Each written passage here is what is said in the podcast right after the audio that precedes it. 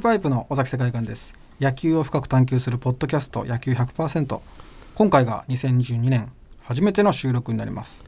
年明けは1月8日と1月15日に、え NHKBS の9時園に出演させていただいたりしましたね。もう全く何もできずに終わりましたね。本当あの打席に立ってみたんですけどもう触れもしなくて。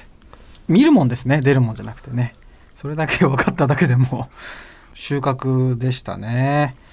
えー、ケムさん見てくれました？はい、見ましたよ。うんえーケムさんこと日本放送、おショーアップナイターの実況やっております、ケム山光則です。立山さんとはい元ヤクルトピッチャーの、あと福地さんにはい挟まれてて、結構あの、野球選手と喋ると緊張するっておっしゃってましたね。はい、うんいやで立山さんにそのチケットをずっと飾ってて2015年にあの復帰登板された時のチケットを部屋に飾っててっていう話からあの後でこうインサートで使うのでその実際のチケットをあの写真送ってくださいって言われたんですよ、ー、うん、引っ越したんですね去年の、えー後半に、ええ。でそこの時にあの荷物で整理したままどっかに紛れて。だから結局見つかったんですよ嘘ついたみたいになってるのがすごい嫌で 本当なんですよあれ。あのえ途中でこう降板してしまったんですよね高橋由伸さんにホームラン打たれてしまって。はいはいはい。いやでもあの時のことを忘れないようにうん励みにして頑張ろうと思ってずっと飾ってたんです本当に。2015年のチケット。もう茶色くなってるやつ。嘘じゃないんですけどね。ただうん。ただ何もできずに嘘ついただけみたいになっちゃってすごい恥ずかしい。そんなことはないと思いますよ。えーそしそんなですね、90円にも負けないと、お巷では言われております。マニアックな野球にでもこの間なんかツイートされてましたよ。尾崎世界観の野球のポッドキャスト誰が聞いてんだよっつって。うるせえいやお前に関係ないだろって誰も聞いてなかったとしてもお前だけには関係ないから気にしなくていいよって。相変わらずエゴサーチしてますね。いや本当にここ最近で一番しょうもないツイートだったな、お前には一切関係ない。2022年は攻撃的に入っておりますが。いやあれ嫌だったな、90円にも負けないという野球100%今回でシーズン13になりました、はいえーそして、えー今日はですね以前から尾崎さんがぜひ話を聞いてみたいとおっしゃっていたプロ野球の記者の方に、はい。スタジオにお越しいただきました。サンケイスポーツヤクルト担当記者の赤尾祐樹さんです。よろしくお願いします。よろしくお願いします。お願いしまお願すいします。結構忙しかったですよねそうです年末。ね。あのお話いただいていた時はい。がちょうどシーズン中、そうですよね。レギュラーシーズンとか、はい。えっ、とそれこそ12月とかだったので、うんちょっと忙しくてすみません。あの例年は割と落ち着いてる時期だったんですよなね例年だとそうですね。例年だとそうですね。あのちょっとヤクルトの例年だとそうなんですけど、はい。ね昨年はねちょっと忙しくさせていただいて、はい6感じでしたね年ぶり20年ぶりというね、はい感じがありましたけど、赤尾さんのプロフィールをお願いしますはい。赤尾記者のプロフィールをご紹介させていただきます。赤尾祐樹記者は東京都出身。1992年生まれで今年30歳になります。えー産経新聞社に入社されたのが2015年ということは、うんヤクルト優勝の年ですね。しかも92年も優勝してるんですよあ、そうか。はいあの甲子園で優勝したヤ年クルトに縁があるとしか言いようがありませんが、えーまずは編集局の整理部というところに配属になりまして、翌年から運動部でまず巨人を担当。えーその後、ヤクルトと巨人の両方を担当し、一昨年の2020年からヤクルト好きの球団担当として、日々忙しく取材をされております。えーということで、そんなサンケイスポーツ赤尾記者とお送りするシーズン13第1回のテーマはこちら。プロ野球の球団担当記者ってどうしたらなれるの、えーまずは赤尾記者が現在のヤクルト担当になるまでの経緯、現在のお仕事、それからこれから野球記者になりたいという人にも参考になるようなお話など、えー伺っていきたいと思います。ちなみにあの整理部というのはどういった部署なんですか？えっ、といわゆる紙面のレイアウトですね。あと写真を決めたり、はいはい見出しを決めたりとか。あ結構重要ですよね結構重要ですね。で、どこにどどう配置するとか、はいそういうのを決めて、最後はいレイアウトする部署ですね。あじゃあまず記事を書くはい上で、その書いたものがどうやってアウトプットされるかっていうのを先に見るってことですね。あーそう本当におっしゃる通りはいで先にそのいわゆるどういうのが見出しになるとか、はいはいはい締め切りの時間もあるのでなるほどなるほど。そういう時間のスケジュールとか、、はいわゆる新聞が出来上がるまでっていうのを流れと重要なところを学べるところですねあ。とあれですよね締め切りに遅れたらこうなるぞっていうのを身をもって知るっていうのが そうですね。あのピリピリしててまだ原稿来ないのっていうのをあそうですよとね野球のね編集局のデスクとはい。整理部の担当があの戦って。戦ってるっていうのが 本当。その攻防もあるんですね。そうですね。はい。でもやっぱり少しでもいい記事にしたいから待ってほしいっていうのもあるってことですよね。そうですね。まああと試合時間にもよりますね。だかああそうか。ら本当になるべく延長しないではい。完封で勝ってくれと思ってますけど、あの BS のプロ野球ニュースでもやっぱりその、まだ結果が出ない時とかもありますもんねちゃんとはいその延長していてだから、うんということは当然新聞にもそれも影響あるってことですねそうですね。そういうのは影響あります。本当に。あそう出張先なんかあの新聞あの7回の裏ぐらいまでしかスコアが載ってない新聞とかありますもんね。そうですね。ええうん。でもどうしようもないですもんねそこはそうですねもまたその印刷所との駆け引きもあるんですか？そうですね。あの新聞で版があって、いっはいぱい地方に届くまずそれがが出て、そのはい後都内近郊にうん。届くやつとかではい。結構あって、その印刷所の関係それこそそういうの早く行かなきゃいけないので、えー時間もそうですし、はい。自然のことも結構関わるんですね雪が降ったりとか交通交の通機関の影はい響とかも結構受けやすいですね。だから最近だと雪が降ったから、はい。あの締め切り早いからねっていうのがデスクから連絡来たりとか。ここ最近ありましたもんね何そうですね。回か。雪とかそういうのも結構あります。はいもともと記者になりたいというのはあったんですか？最初テレビはい。テレビマンになりたくて。おーあの制作する方ですか？そうですね。なんかな漠然となんかフジテレビのジャンクスポーツとかはいはい。ああいうでもスポーツっていうのがあったんですね。そうですね、はいはいはい。スポーツに携わりたいっていうのがあったんですけどなんかすごくテレビに憧れて、はい。卒論もなんかテレビの歴史みたいなところへでー。卒論書いたりとかはなんかそういう方向に行きたかったんですけどうん。まあそのスポーツっていう流れの中で、まあ、今の仕事に行き着いた感じですね。い、就職活動の時はその産経新聞ではなくてもう産経スポーツってものを受けることになるんですか？えっと、一応産経新聞に出すんですけど、そこの中で、えっと、希望が。いわゆるうちだと政治部とかもあるんです産経新聞の、はいはい。そういうのじゃなくて産経スポーツの編集で受けるっていう感じですね。あそこはやっぱり分かれてるんですね。分かれてますねそこは。はい。なるほど。そうですね。うん。はい。野球をあのご自身でやられていたんですか？そうです。小学校1年生から一応大学は準硬式野球っていうえっとものがあるんですけど、それを、えっと4年間やってたので一応大学4年生までやってましたね。じゃあもうかはなり経験はあるんですね、い、そうですね。はい。記者の方で野球全くやってない方もいますか？いますいます。全全く別のスポーツそれこそサッカーを極めた方とか、それこそお今年から、えー、と弊社のはヤクルト担当になった森という記者がいるんですけど、森は空手とか、いええっと大学時代山岳部で雪山登ってたとかいう話をしてましたから、全く違うって人もいますね。中には。面白いです意外と経歴をでも基聞くと本的にはやっぱり体を動かすのが得意な方が多いんですかね。結構スポーツ経験者は多いですね。ぱり。あのそういうので入ってくる人も多いですね、でもはい。もう個人的に僕は全くこう野球やってなかったんですよ、はい。もう見る専門だったんですよ、はい。でやっぱりこう文章を書いたり取材したりするっていうとやっぱそのマニアックな方になっていくじゃないですか、はい。だからあんまりこう経験がない人もいるのかなと思ったんですけどやっぱそこは経験者が多いんですね。そうですね、まあ、野球とかだと結構ルールが多いじゃないですか、はい。だから経験ない人は最初結構あ大変そうにしますね。そうまあ、スコアブックとかはい。記者は書かなきゃいけないので、はい。まあその数字がなんちゃらとかはい。ろいろなんか面倒くさいことも多いんですね。ルールがあはいりますよね、うん。ケムさんはそのアナウンサーとしてええ。記者の方とこうよく会うじゃないですか、はいはい。どういった印象ですか？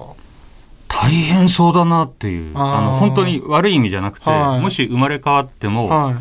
これは自分がやりたくない仕事の 一つぐらいの、もう僕らよりもはるかに早く球場に入りあ、あそうなんですね。僕らよりもはるかに遅くまで仕事をして、あ縛られてる時間というか、こう働かなきゃいけない時間の長さが、すごく長いイメージもあるーし、ケムさんの場合も喋ったらその場で伝わるじゃないですら、か長いったって4時間喋れば、そうですよもねうそこで終わるので。かなりこうえ早い一瞬でそう同時に結びついてますよね。そのね。か感情と表現が。はいでも記者の方は取材したものをうん。また自分で書いいてうん。出力していくっていう作業がありますよね。大変そうだなっていうのは、はい。あのまあ、赤尾さんじゃないですけど、はい。まあ、ちょっとリラックスしたところでは、はい。こう仲良くなってはい。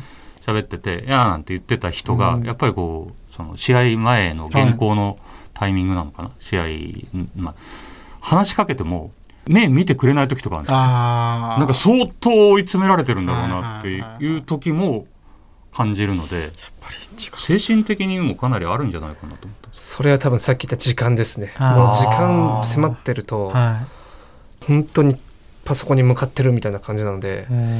赤尾さんにもそういう時間ってありますか？ありますあります。もうあこれちょっとゾ,、まあ、ゾーンに入ってるって言ったらはいかっこよすぎるかもしれないですけど、なんかあこの人の原稿書きたいと思ってた人が活躍してなったりするとそうなることがあったりとか。そうかそうか。それはもう選べないですもんね。そうですね。の試合の流れによって変わってくるから、はこの人頑張ってほしいって言ってもねまあそうですよね。怪我してしまったりもあるし、はい活躍できなかったりもあるし、うんそうですね。そうはい。か書きたいってやっぱりそのずっと追いかけてるとそうなってきますよね。そうですね。あと、うん。自分だけしか知らないネタがあるっていうのそれがつながったりするってことですね。そうですね。アナウンサーの方とかもはい。結構、放送の時に多分自うん。自ら取材されてこれを話したいとか多分あると思うんですよね。でも何でも話せるわけじゃないですもんね。その流れがあって、ね。うん。適切な場所があってでここが来たっていう時にあと抜いた抜かれたとかよく言うじゃないですか。あーはいはいはいはい新はい聞を、うんなんか小説とかで読むと、うんうん。朝朝刊を開くあときにありますよね。抜かれたみたいな、はいはいはい。そういうドキドキ感とかもあるのかな、ありそういうのあます。ありますか？ありますね。それこそ去年は、はあの FA はい。三人、去年一昨年か。はい。山田選手石山選手と小川選手だったあの全員じゃないですか。結局残ったけれど。そうですね。はい結局あのサンケイスポーツってヤクルトがすごくはい。強みでやってるのでその3選手の FA の動向、まあ、残るのか移籍するのかっていうのはすごく重要だったんで、はまあ、朝いつも大体各社ネットに配信されるのがはい。5時とかなんで、なんか必然と目が覚めてまずネットのニュースを見てあ今日はどこにもその動向が載ってなかったっていうのを安心してもう一回寝るみたいなのがありました。いへえ5時にじゃあ目覚まし 目覚まししなくても起きちゃうんですね。だから煙山さんが言ったのは、まあ、そういう感じですね。今はあ今はネットで見れちゃうからーそうか。さらに早い。早いんですけど、うんまあ昔の記者だったら多分それこそ朝ね新聞をうん見て。見てっていう感じですよね。そういうのがあったと思う。へー。もうあの数日間とまあ1ヶ月はい。2ヶ月ぐらいは結構参ってました、ね、結局その FA の記事は、はい。サンスポが一番早かったんですか？えっと他社と一緒だったこともあったんですけどまあいや基本的には、えっと、ちゃんと書くことができて、はい、でそれでもやっぱりサンスポがそれをできなかったらかなりやばいですよ、痛いというかちょっとどう会社に説明するんだって話になりまですすよね、からはい。でもかといってその球団がサンスポを優遇してくれるわけでもないですもんね。そうですね。だからそこの関係性ですね。FA とかだとと特に選手が決断するものなのでもちろん球団側にへの報告もありますし選手との関係性とか。もあかじゃありますね。選手との関係築けてたのかってことになってくるんですね。そうですね。ちなみにあの赤尾さん巨人を最はい初担当されたということですが、巨人とヤクルトの違いって結構大きいんですか？球団のカラーは。ああ大きいですね。やっぱり巨人だとジャイアンツだとまあ放置新聞がはい。えっと、ジャイアンツは強いはい強いというか記事も多いですけど、放置新聞は担当が67人いますかあ多いんですね。ら、はい、で、えっと、弊社でも3人ぐらい。はいはいはい。いやもう倍以上は違うってこと倍以上倍か倍以上違いますね。それってどうなんですか？記者の方にとっては多い方が安心なのか？それともやっぱりこう自分の色が出しづらくなって不満があるのか？まそうですね。でも自分の力を試せるっていうところははい、あって、ジャイアンツだとやっぱりどこの社も記事が大きくなるんですよね。ああで菅野投手が完封したって言ったら、どこの社も大きくなるんですよね、そうなってくるとじゃあ自分のネタとじゃあライバルの若手他の他社の若手記者とのこの原稿とどっちがっていうのも、まあ、ちょっと切磋琢磨しながら比較対象があるってことですねそうですね。明確な。そういうのだとあとその大人数の中で、はい。まあ、見られてるというか、はいあのそうですよね。やっぱりさ見られてると意識も変わりますもんね。そうですね。他社の先輩記者とかも多はい。分自分の原稿を多分チェックしてたりとかするとなるとちょっとなんか背筋が伸びるというかそういうところはまた違ったところかもしれませんね。面白いですね、あとあの野球担当記者には遊軍という役割がはい、あるそうですがこれ遊ぶ軍と書いて、はい、これどういうことですか？基本的には、えーと、担当記者のカバーをする、はい、ことが多いですね。あの担当記者も基本的には各球団1人なので、はい、必ず休みがあるんですね。月に休みが、はいはい、あのできてくるのはそこの渡辺選手とか荒木選手みたいなことですか？そうですね。いわゆるそういうことです、ね、あの青木さんがちょっと今日はお休みの時に宮本武選手とか、はい。はい、出るよっていうんですけど、まあ、まあそれだけじゃなくて、えっと、いわゆる球団だけじゃなくて NPB、えっと、日本野球機構を取材する記者も有分の記者だったりとか、えっと、あとは評論家えーと、はいはい、各社い。らっしゃると思うんですけど、はい、評論家さんと一緒に、えーと、試合を見て、はい。まあ、いわゆる評論家さんの記事を原稿を執筆したりとかそういう記者ああでもそれはそれでかなりのプレッシャーもありますよね。そうね、うん、そういう感じですね。それは若手の方よりベテランの方がなるものなんですか？そう多いですね。ベテランの方が多かったりとか。でも若手でもいるっちゃいますね。結構そっちの機動力があるので、若手にその優遇を任せていろんなところにカバーできるっていうところ利点もあると思うそれもサンケイスポーツだけでなく各社各社います。そういう記者の方が、はい、ああなるほど。で赤尾さんは一昨年からヤクルト担当になりましたが、はい、どれくらいの周期で変わっていくんですか？大体担当外の周期は、はい、まあ基本23年ぐらいなんですけど長い人だと5年以上とかまあ、他社を含めると10年近く連続でやってたりとか通算で10年以上やってたりとか。それなどういう差があるんですか？そうそうですね。まあ一番はその球団にとても強いパイプを持ってたりとかまあそこの球団が、まあ、得意っていう言い方は変ですけども、はい、そういうものも関係してると思いますね。はい、なるほど。あそうですね。ちょっとずっとヤクルト担当でいいてほしいですよね。結局こういろいろ人間関係もね築いて安定したところで、今度また全然知らないところに移ってくれとかいうこともあるわけですもんね。ありますね。大変ですよね。一から気づいて大変でしょ？そう聞いてるだけでも大変なんですよ。そうですよね。僕らなんかはもう、もう開き直れば。投げました打ちましたをやってればなんとか逃げられるので。あれってすごい横で見てて思いますけど。ラジオのアナウンサー大変ですよね。大変ですよね、えー、どっちも大変だと思います。それやっぱり、まあ、仕事はみんな大変だということでそうです、ね、よろしいでしょうか。はい。えー、ということで僕だけですよ、はい、楽しいこんな仕事してるの気楽にペラペラ喋って。そんなことないですよ。いや本当に。いやでも本当めちゃくちゃ面白いですね。はい。新聞記者になりたい人で野球も担当したいんだっていう人はどういうふうに頑張ればいいんですかね？野球担当になるのであればあまり真面目すぎない方がいいかもしれないかなと個人僕自身は思いますね。結局基本アスリート対象とするので、はい、なんか真面目にぶつかっていい人もいるんですけどやっぱり届けるのはエンターテインメントですしあまり固定概念を持ちすぎたりとか真面目になりすぎてっていうよりも遊び心も読者もそんなに真面目に読まないですもんね。こう野球のその本当にこう政治の記事よりはもうちょっとこうラフに読む、うん、ラフに読みたいですしもちろんねあの目上の方と接することもあると思うんですけど、はい、まあ、社会人になられる方だと、まあ、知識とか、まあ、教養とかそういう挨拶とかはある程度できてると思いますし、はい、そんなすぐにそういう目上の方との取材っていうよりも最初は若手選手からの取材とかから始まるので。はい変に真面目になりすぎない方がいいかな。選手とこう親しくなるのに。そうですね。そういう距離感っていうのは縮められるのかなっていう。なんでそっちの方がなんか。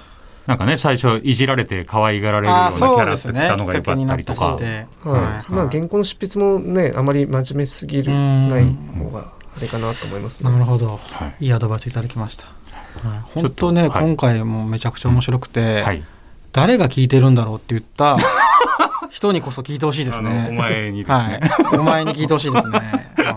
はい、ということで今回のシーズン13はサンケイスポーツヤクルト担当赤尾祐希記者をゲストにお迎えしてあと3回お送りしていきます。はい、次回はさらに具体的な記者のお仕事について伺いますので赤尾さんよろしくお願いします。はいよろしくお願いします。お願いします。